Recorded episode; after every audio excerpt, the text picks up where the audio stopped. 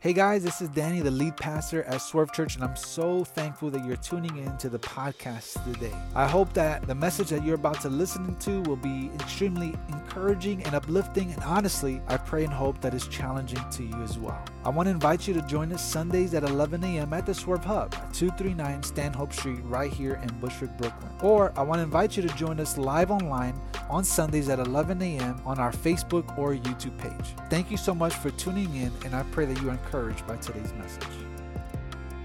Today, we're starting a brand new series called Sincerely Paul.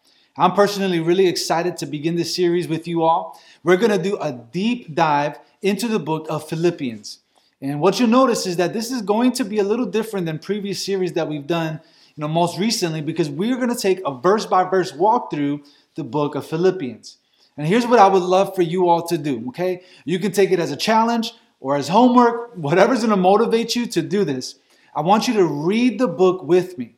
Philippians is super short, it's only four chapters. So I want to encourage you to read it over and over and over. Really internalize the book of Philippians into your heart. Go ahead and take extra notes, highlight your favorite parts of the book, write in the margins all the things that you're learning or the challenges that you're receiving from what you're reading, because through this series, we're going to have an opportunity to really take it to heart. So, by way of introduction, let's begin by reading the first two verses of chapter 1 of Philippians and learn a little bit about the author and the audience of the book. Here's what it says Paul and Timothy, servants of Christ Jesus, to all the saints in Christ Jesus who are in Philippi, including the overseers and deacons, grace to you and peace from our God, our Father, and the Lord Jesus Christ. Okay, here's what you need to know Philippians is actually not a book but it's actually a letter that was written by Paul to the church in Philippi. Uh, Paul was a church planter and missionary, and he's actually quite an interesting character. He wrote about a third of the New Testament, but originally he was a terrorist who persecuted and executed Christians. Uh, but he has a radical encounter with Jesus.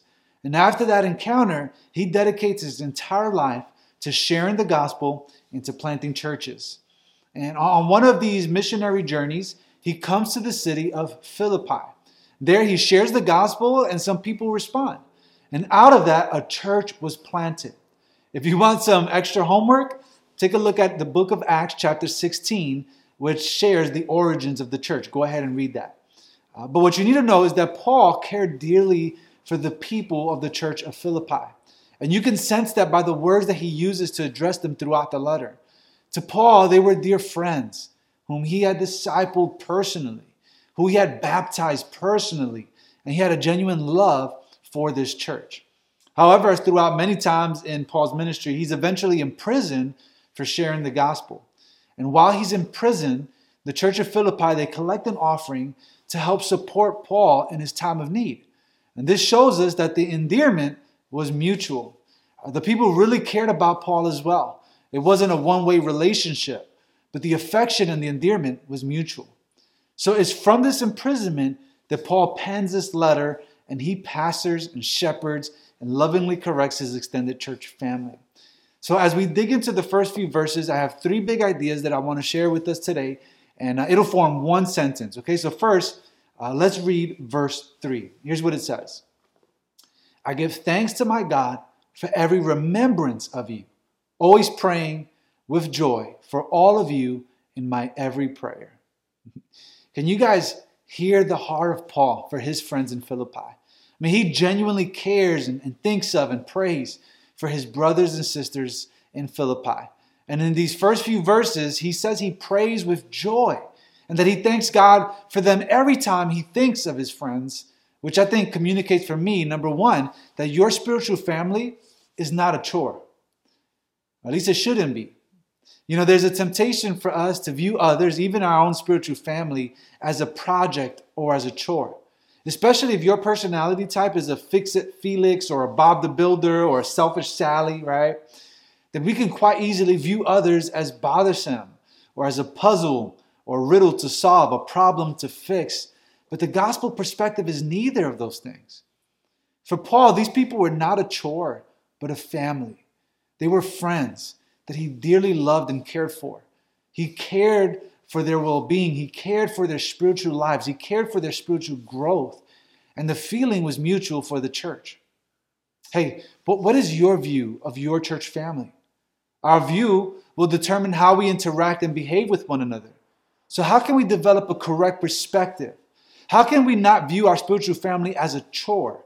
I think Paul mentions at least three ways, in the letter A, you can write this down, and that is that you should remember your spiritual family. Paul says, I give thanks to my God for every remembrance of you.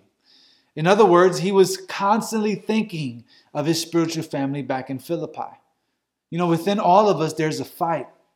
There's a battle against every selfish bone in our body that only desires to think about us, what we care about, how we feel, how we're treated. But Paul, while in imprisonment, mind you, while suffering for the gospel, he's thinking about his friends. Even from a season of his life that he's essentially restrained, he's still thinking of his spiritual family. So, how do you remember your spiritual family? What, what does that look like for us? Well, I'll give you some practical thoughts. Uh, thankfully, technology has advanced quite a bit uh, since Paul's day. Uh, he would send letters. What can we do? Man, you, you can send a text, you can call someone up, you can shoot an email, or even arrange a meetup, right? Whenever you think of someone, let them know that you're thinking of them. Hey, fight against this feeling of sitting back with your arms crossed and thinking to yourself, man, no one remembers me.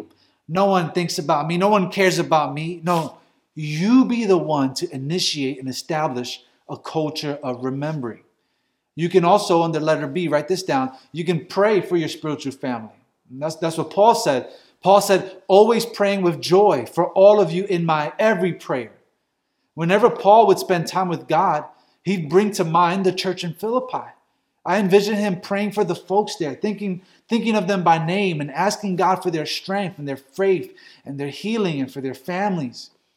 Do you spend time regularly praying, not just for yourself and your petitions, but for your brothers and sisters in Christ? Are you so involved with your brothers and sisters in Christ that you know specific ways to be praying for them? Do you ask your spiritual family, hey, how can I be praying for you this week? What are some practical ways uh, to practice this? Well, you know, don't just pray for others alone by yourself.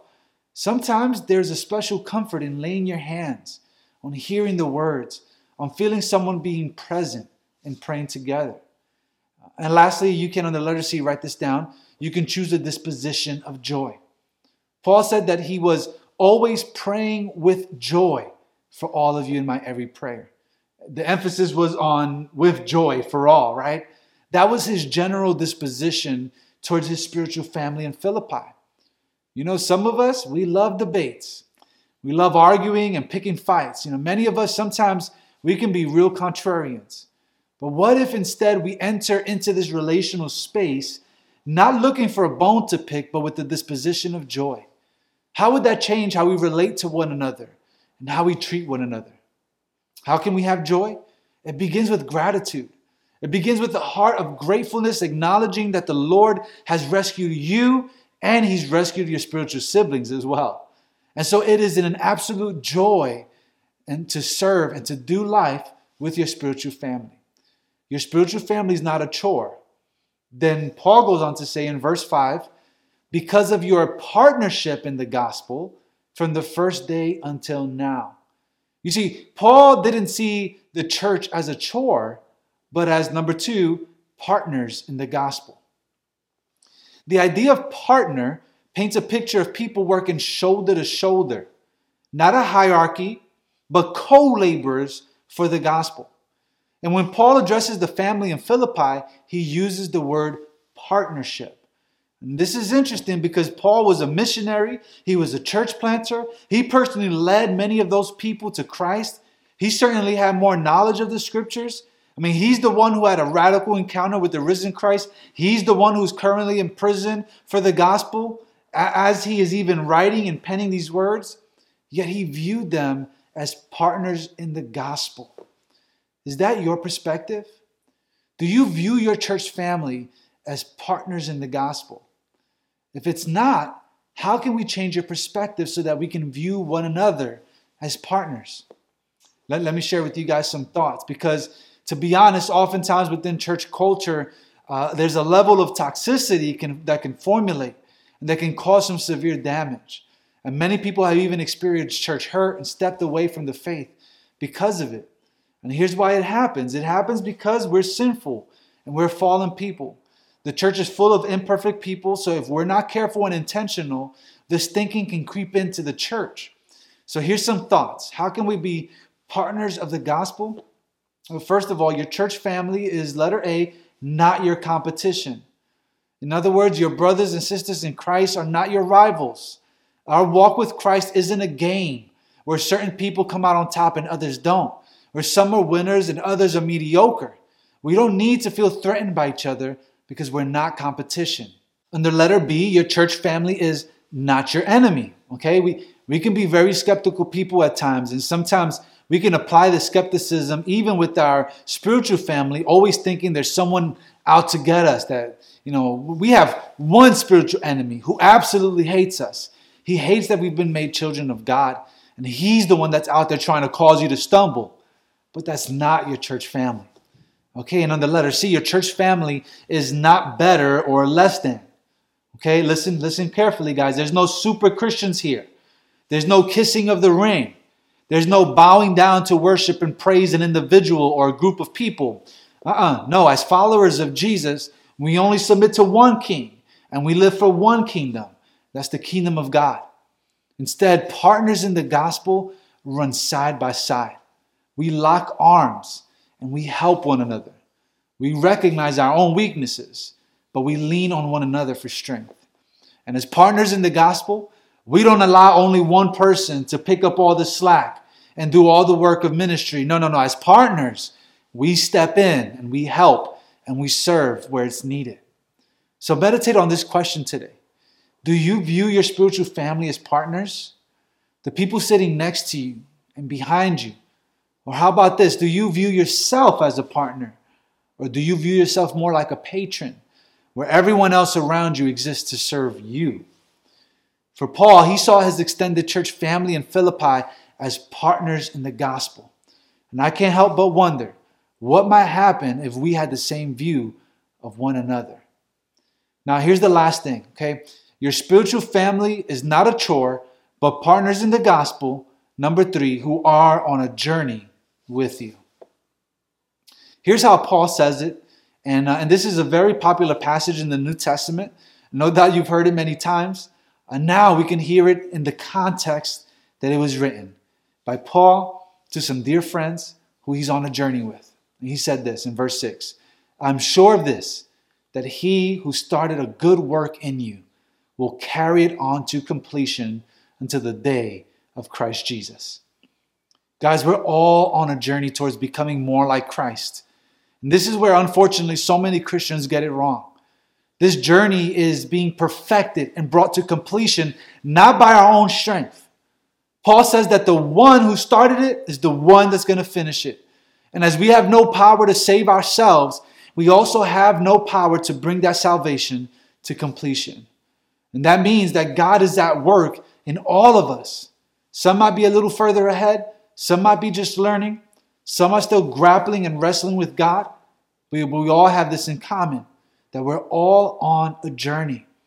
And since we're all on a journey, that commonality should do something within us. It should cause us to be able to extend sympathy and empathy with those who we're on this journey with. We have to be a people who are patient and understanding. Listen, because God is patient and understanding with us, with you. It's so unfortunate that oftentimes those of us who have experienced the most love and mercy and forgiveness are many times the least loving, the least merciful, and the least forgiving. We're all on a journey. My job is to help you grow in Christ likeness, and guess what? Your job is to help me to do the same. And why is that? Because ultimately, the one who started it will finish it. And when is it going to finish? According to Paul, he says the day of Jesus Christ. In other words, upon his return, when he fully redeems his people, then it will be complete. And that means we have a lifetime of journeying to do. Now, for some of you, that journey begins today.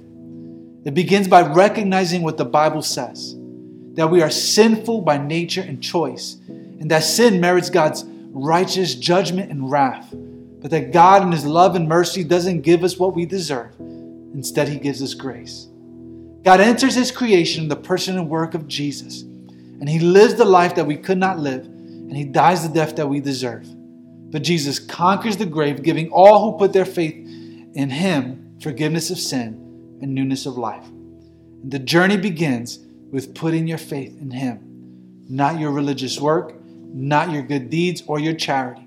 It's simply by putting your faith in Jesus. And if that's you, I encourage you to pray a prayer between you and God. Surrender to Him. And as you begin that journey, we'd love to be your family and help you walk on this journey. For all of us here today, your spiritual family is not a chore, but partners of the gospel who are on a journey with you.